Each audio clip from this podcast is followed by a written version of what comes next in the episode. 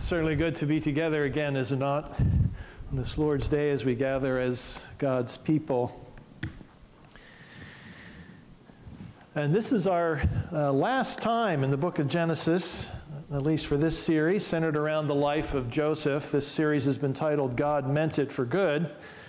And over these weeks that we've been studying this, we have seen how God was at work in Joseph's life to transform him from a 17 year old boy sold into slavery by the evil intent of his brothers into a 39 year old man who is a humble leader in the greatest nation of the world to provide relief from this seven year famine.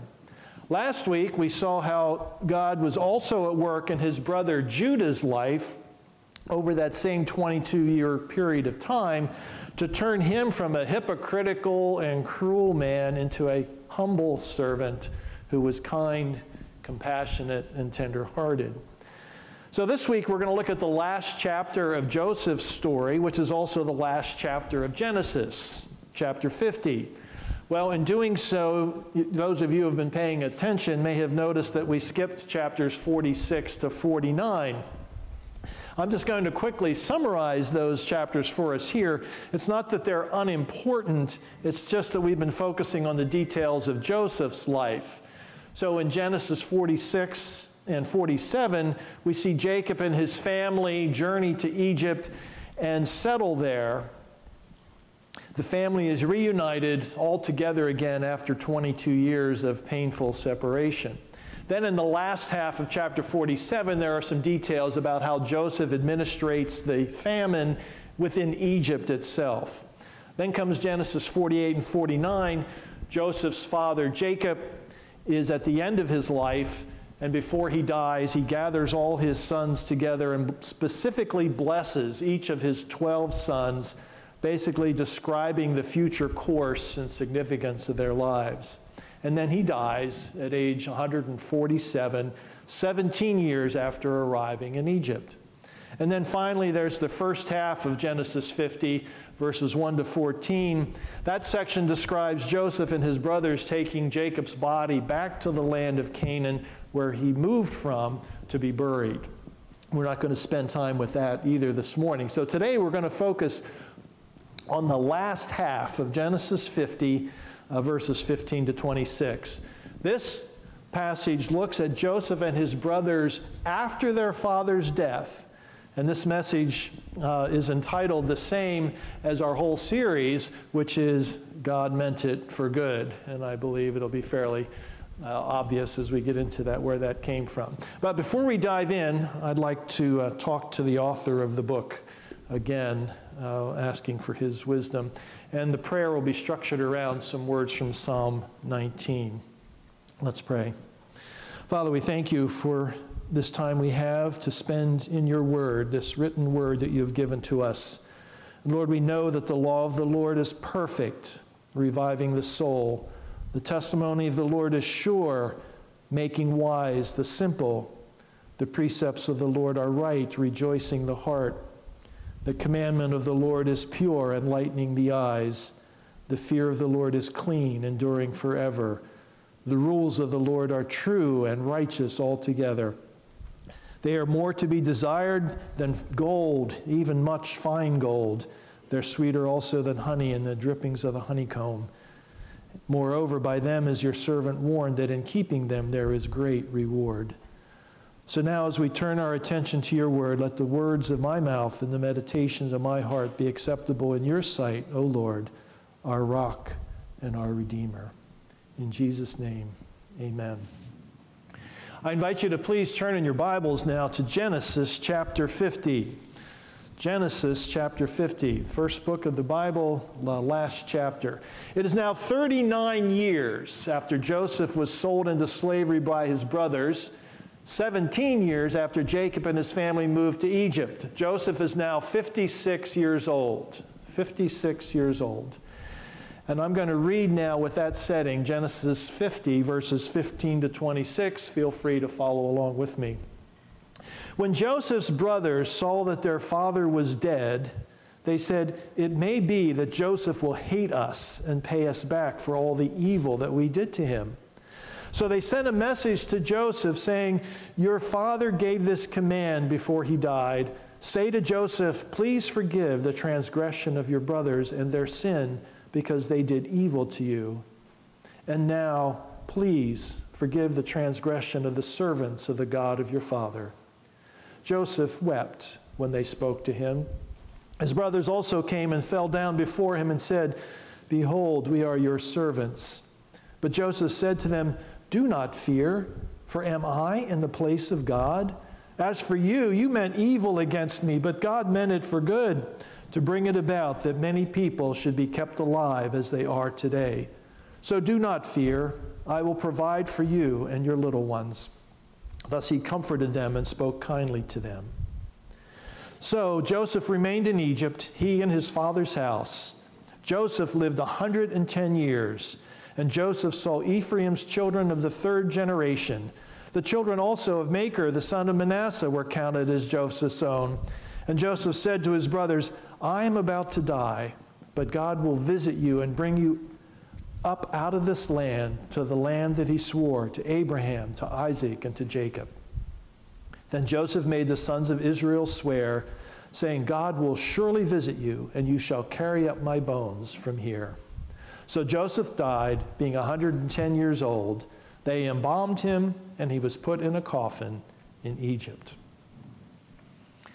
This passage divides into two sections, and we'll look at the first one together, which is verses 15 to 21. Right away in verse 15, we see that the brothers are afraid.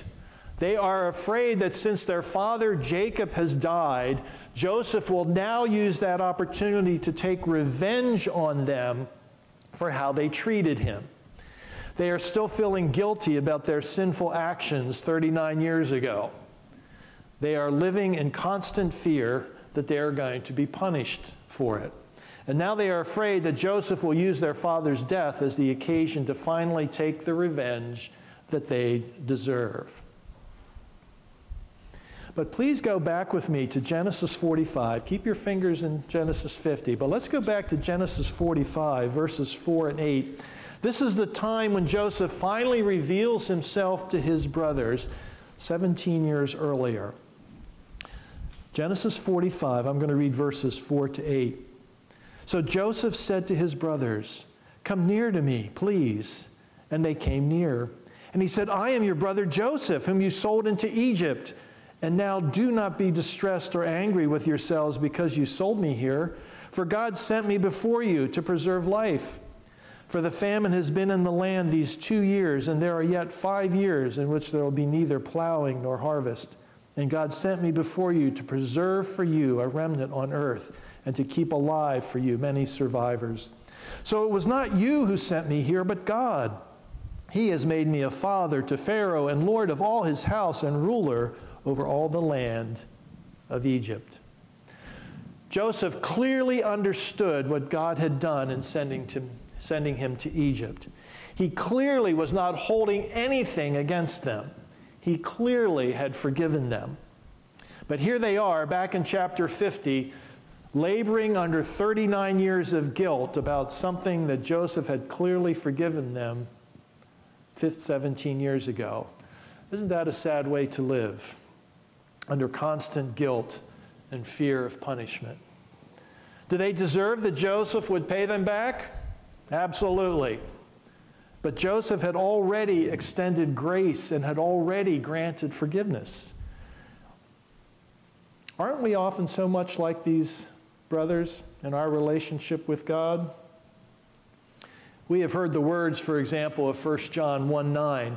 If we confess our sins, he is faithful and just to forgive us our sins and to cleanse us from all unrighteousness. I don't know about you, but I still find it hard to believe that God has and will fully accept me as one who has no debt against him. I find it hard to believe that when I see Jesus, he'll say, Well done, good and faithful servant. I'm more inclined to think it'll be something more like this Welcome home, David. But before I show you around, there are a few things we need to clear up first. Do I believe that God has forgiven me because of Jesus' death and resurrection? Yes, the Bible clearly says so. Do I live as if I believe it? Sadly, not always. And here we are, the brothers are feeling guilty and afraid because they were not confident in Joseph's forgiveness. Well, the brothers respond to their guilt in three ways. First, we see in verse 16 and 17, they use Joseph's love and respect for his father as leverage. They are afraid that Joseph's kindness toward them was just out of respect for his father. So they essentially tell Joseph, You know, dad said you are to forgive us. Did Jacob really command this, or did they make it up? Well, it's really not clear. We don't know. But they are doing everything they can to get on Joseph's good side.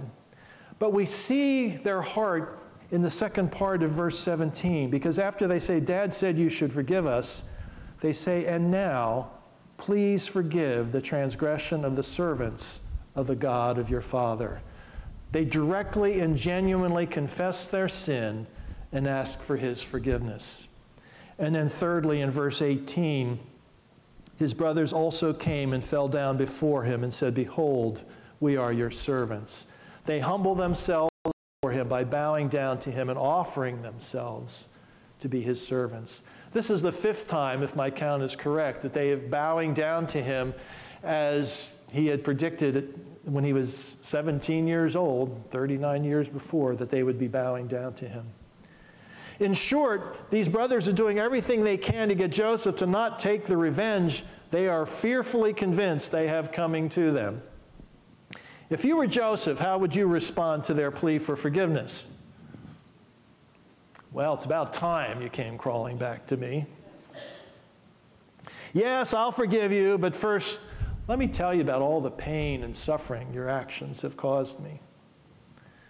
But when we see Joseph's response, we see none of that harshness. And he also responds in three ways. We see his first response at the end of verse 17 G- Joseph wept. That's his first response. Joseph wept. He feels their pain. He enters into their pain and is sorrowful for them. He feels the pain of them carrying this guilt for 39 years. He feels the pain of them carrying guilt that had been forgiven 17 years earlier.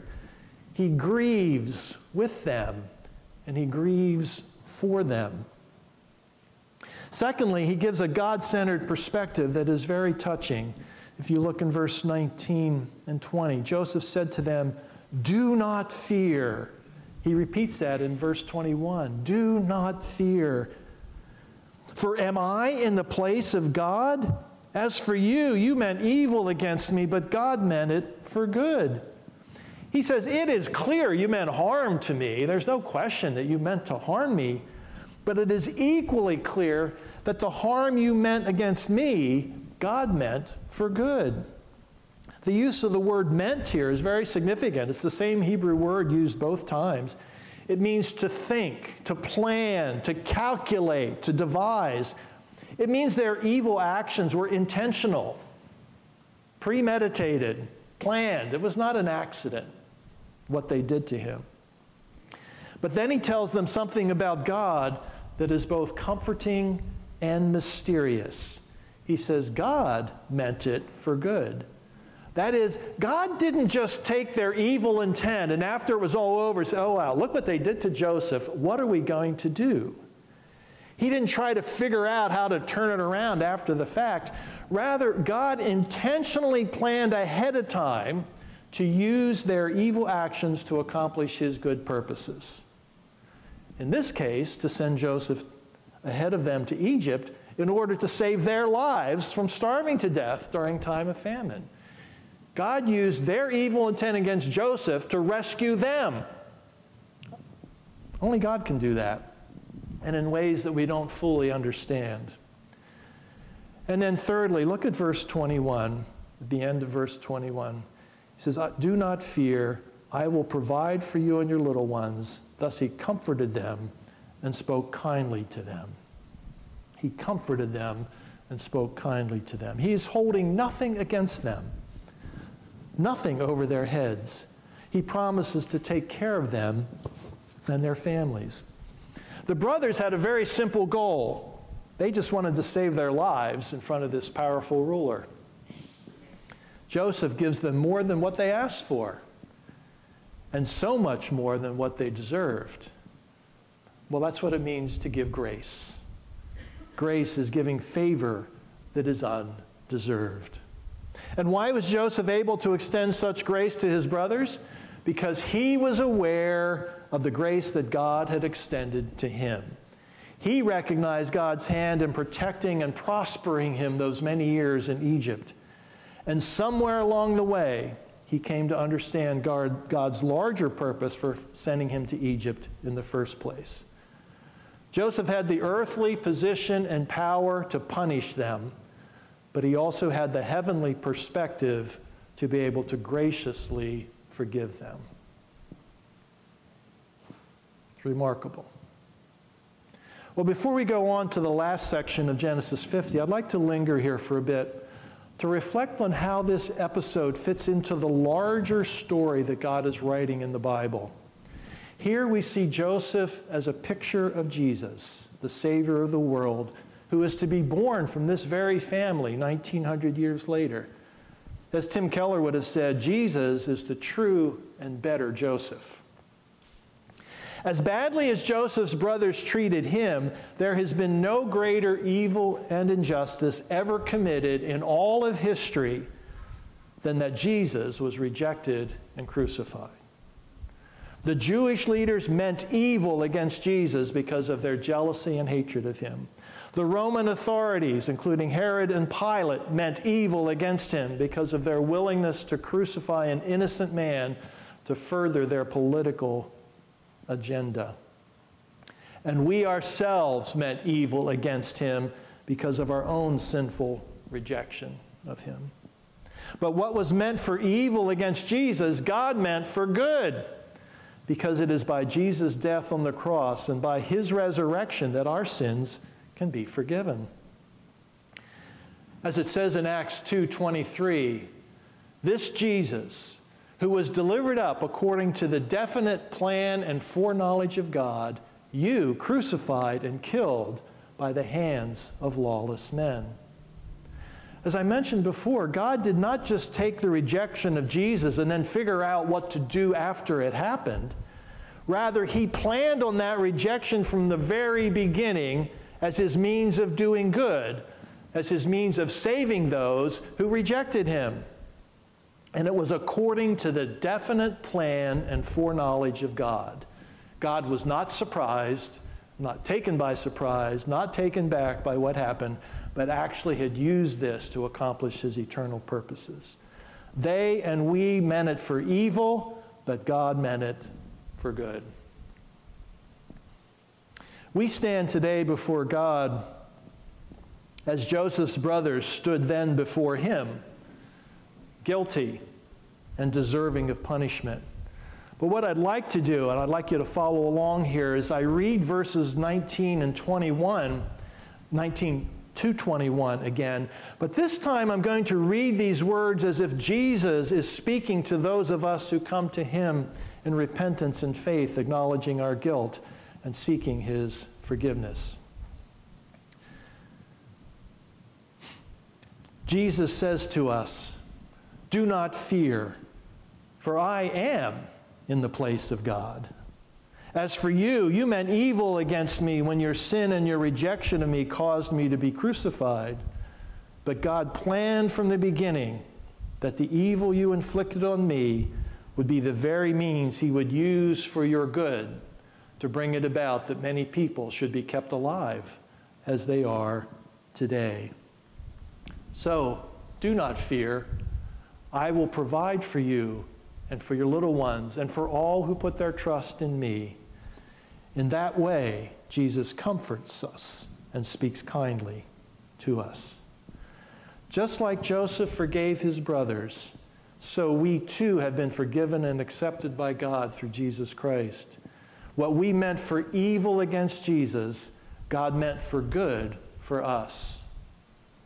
What we meant for evil against Jesus, God meant for good for us.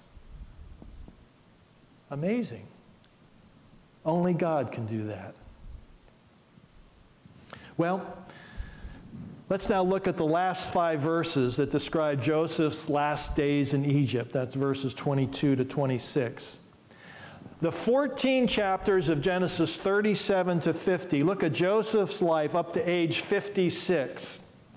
These last five verses cover the second half of Joseph's life, the next 54 years, up to his death at age 110.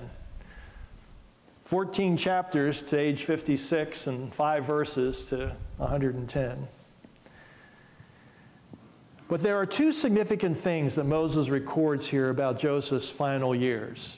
The first we see in verse 23. Joseph saw Ephraim's children of the third generation, the children also of Machir, the son of Manasseh, were counted as Joseph's own. Joseph was able to see and enjoy his children, his grandchildren, and his great grandchildren.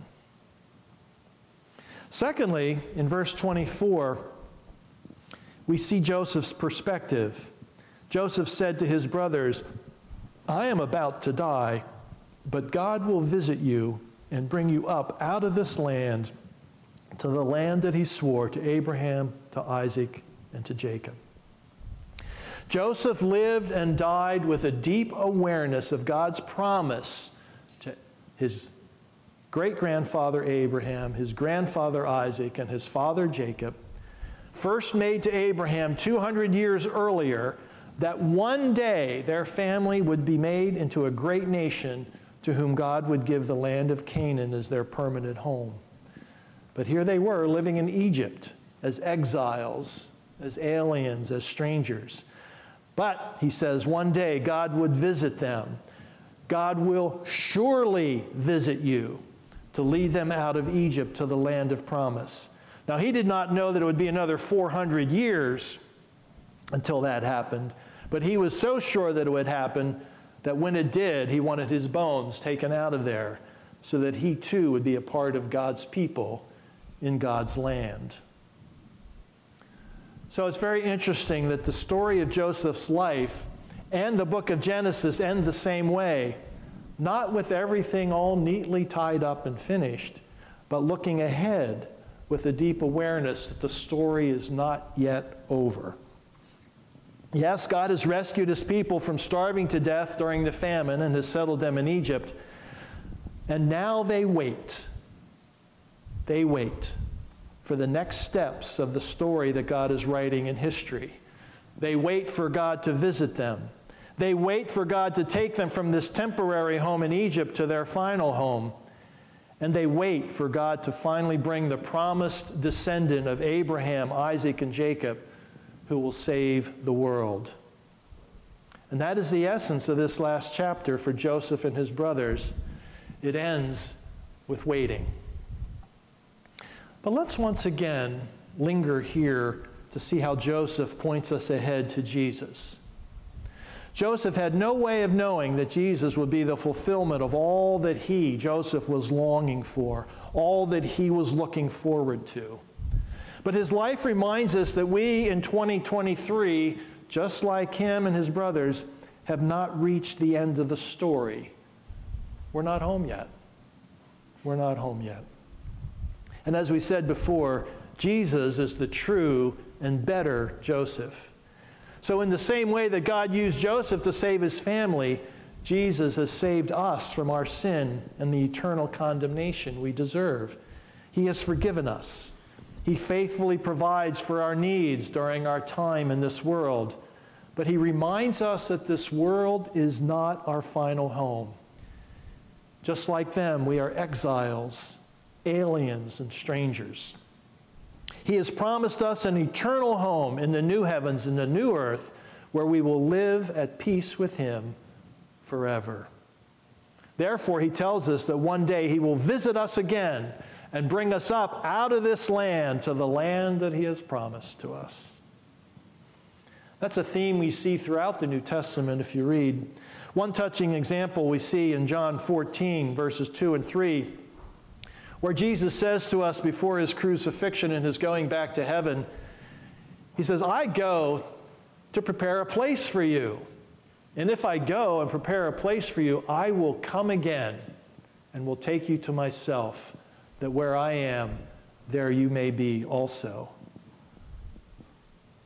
What is Jesus doing right now? He's getting our future home ready. He's preparing it. And when it's ready, He's going to come back for us. That where He is, we can be also. What a great thing to look forward to. Someday, Jesus will surely visit us, to use Joseph's words, to take us back with him to the place he has prepared for us, to take us from this land to the land that he has promised. I love how the author of Hebrews says it in chapters 11. I have excerpts from several verses there. As the writer looks back on the lives of Abraham, Isaac, Jacob, Joseph, and all those believers who have gone before us, he says this These all died in faith, not having received the things promised, but having seen them and greeted them from afar and having acknowledged that they were strangers and exiles on the earth. For people who speak thus make it clear they are seeking a homeland. If they had been thinking of that land from which they had gone out, they would have had opportunity to return. But as it is, they desire a better country. A better country. That is a heavenly one. Therefore, God is not ashamed to be called their God, for he has prepared for them a city. And all of these did not receive what was promised, since God had provided something better for us, that apart from us, they should not be made perfect. Just like them, we have not yet received all that God has promised. And so we wait, just like them. Christians are a people of waiting as God works over time to perfectly complete his eternal plan. And one day we will all be together in the land of promise, in the new heavens and a new earth. You, me, Joseph, Jacob, all those who over the centuries have lived by faith in God. What a wonderful thing to look forward to. And I just love that last line that apart from us, they should not be made perfect. God didn't want to fulfill everything for them because He was waiting for us. And God's not going to fulfill everything for us because He's waiting for those who come after us. And when we're all ready, and when the home is ready, He's going to come back. And we're going to take us all there, and what a reunion that will be. In the meantime, what is happening while we wait? As we have seen in the life of Joseph, life is often filled with hardship, pain, sorrow, suffering, uncertainty. Life does not always work the way it should. Some of us are suffering from illness that never ends. Some of us struggle constantly with temptations and sins that so easily overcome us. Some of us suffer from strained or broken relationships of various kinds. Some of us are greatly pained by children or other loved ones who are not walking with the Lord and who are troubling their own lives by their foolish decisions. Some of us have been or are being mistreated, abused, misused by others, whether at home or at work or somewhere else. We see injustice all around us wars, persecution, trafficking, racism. We suffer because of the brokenness of the creation itself wildfires, floods, droughts, storms, famines. How do we not lose heart? How do we not lose heart in the midst of all of this suffering? Well, this week I came across the words of 2 Corinthians 4, verses 16 to 18 where Paul is reflecting on the suffering he is experiencing in his life. He captures much of what we have seen with God's dealings with Joseph. Paul says this way So we do not lose heart. Though our outer self is wasting away, our inner self is being renewed day by day. For this light momentary affliction is preparing for us an eternal weight of glory beyond all comparison as we look not to the things that are seen, but to the things that are unseen. For the things that are seen are transient, but the things that are unseen are eternal. Notice that Paul calls even the extreme sufferings of this world light, momentary affliction. More than that, he says those sufferings in ways that only God can do are preparing for us an eternal weight of glory beyond all comparison. This world means it for evil, but God means it for good. I mentioned last week that I personally find it to be a great struggle to trust that God is truly at work in the things I can't see, mainly because of what I can see. It's what I can see that makes it hard for me to trust what I cannot see. But what Paul says here is significant. What does he say about the things we see? The things we see are transient, they are temporary. The things that are eternal are the unseen things, the things we cannot see what God is doing behind the scenes, as we again saw in Joseph's life. In the words of our Genesis passage, the things that this world means for evil against us, God means for our eternal good, our eternal glory. We just don't often get to see it. Sometimes we get glimpses, but we don't get to see it in its fullness. But that's the point of this passage. God has told us we can't always see the good He is doing. So we must learn to see the unseen with eyes of faith. We must learn to see the unseen with the eyes of faith. Our hope cannot be in what we see, our hope must ultimately be in the unseen God working in the unseen places for our good.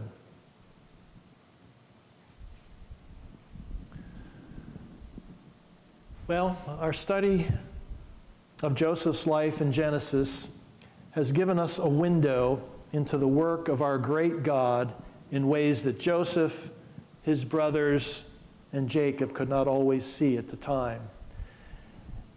I referred to Romans 15:4 in previous messages to remind us that these things in Genesis have been written for our instruction that through the encouragement of the scriptures we might have hope. These events happened close to 4,000 years ago. But God says they have, they have been written for our instruction, that through the encouragement of the scriptures, we might have hope. You see, the God who guided Joseph and his family is the same God who is guiding us through the challenges of life. And so we live and we wait with hope that God is working for our good, both now and forever. And like Joseph, we hear Jesus say to us, Do not fear, for this world means evil against you, but God means it for good. Do not fear. This world means evil against you, but God means it for good. So do not fear. I will provide for you. God calls us to live with eternity in view trusting His work in the unseen places until that day when we finally see Jesus face to face. That is why we are able to not lose heart in the midst of the evil of this world. We live with the same hope expressed in Joseph's last recorded words I am about to die, but God will surely visit you and bring you up out of this land to the land that he has promised you. And to that we say, Amen. Come, Lord Jesus. Let's close.